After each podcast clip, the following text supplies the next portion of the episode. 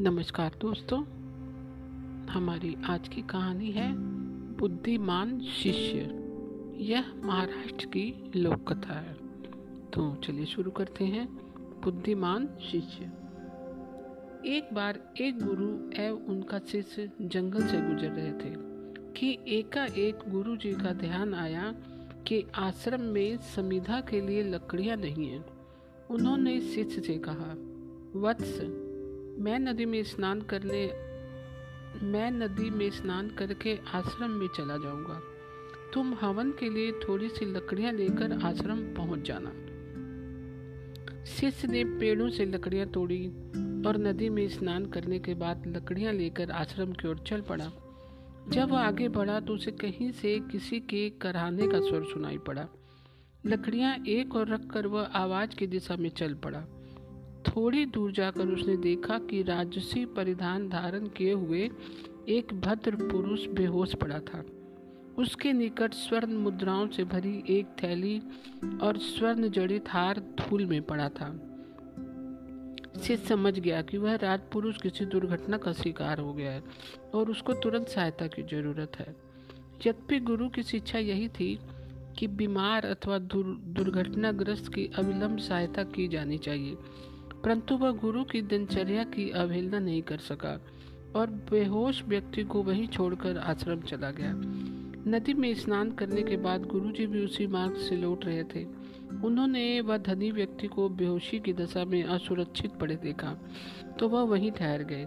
इधर उधर रहने वाले वनवासियों की सहायता से वह उस बेहोश व्यक्ति को अपने आश्रम में उठा लाए। गुरुजी ने उसका उपचार किया और जब होश में आया तो दुर्घटना का कारण जान लिया। उस व्यक्ति को आराम करने की सुविधा प्रदान करने के बाद गुरु जी पूजा पाठ में व्यस्त हो गए। हवन समाप्त करने के बाद उन्होंने अपने शिष्य को बुलाकर पूछा, वत्स, क्या तुमने उस व्यक्ति को मार्ग में मूर्छित पड़े नहीं देखा था? शिष्य बोला गुरु जी मैंने उस भद्र पुरुष को मूर्छित पड़े तो देखा था परंतु किसी कारण से मैंने वहाँ ठहरना उचित नहीं समझा।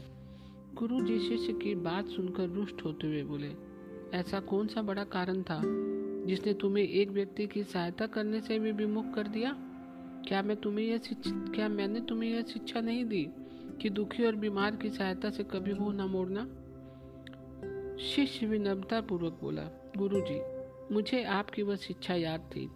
पर मेरे मन में एक ऐसा विचार उठा कि मैं उस भद्र पुरुष के पास ठहर नहीं सका। वह कौन? वह ऐसा कौन सा कुत्सिक विचार था जिसने तुम्हें इतना कठोर बना दिया?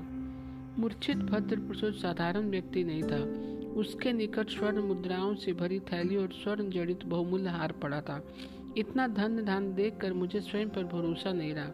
मुझे भय था कि मैं कहीं प्रलोभन के वसीभूत न हो जाऊँ। यही कारण था कि अपनी आत्मा के अन्न पतन के डर से मैं वहाँ नहीं ठहरा और आपके उपदेश की अवहेलना करते हुए समिधा लेकर आश्रम लौट आया।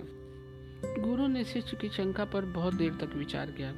आखिर वह शंका के औचित्य को अस्वीकार न कर सके। फिर वह नर्म स्वर में शिष्य को समझाने लगे, वत्स, तुम ठीक कहते हो, पर तब भी तुम्हें उस व्यक्ति को उसी अवस्था में छोड़कर नहीं आना चाहिए था। तुम्हारी सच्चाई परीक्षा की यही घड़ी थी। स्वर्ण और हार को तुच्छ और गौन समझना तथा विवश व्यक्ति के की परिचर्या को प्रमुख मान लेना तुम्हारा मानव धर्म था।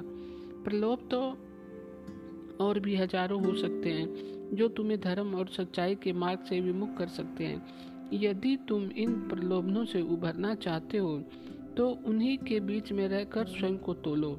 वही सच्ची कसौटी है। क्या कोई रेत में तैरना सीख सकता है? इस संसार सागर से पार जाने का एक ही उपाय है कि इसमें रहकर ही तैरना सीखो और इसके पार चले जाओ। तो दोस्तों, आज की कहानी आपको कैसी लगी? मैं कल फिर एक नई कहानी के साथ उपस्थित होंगी। तब तक के लिए नमस्कार दोस्तों।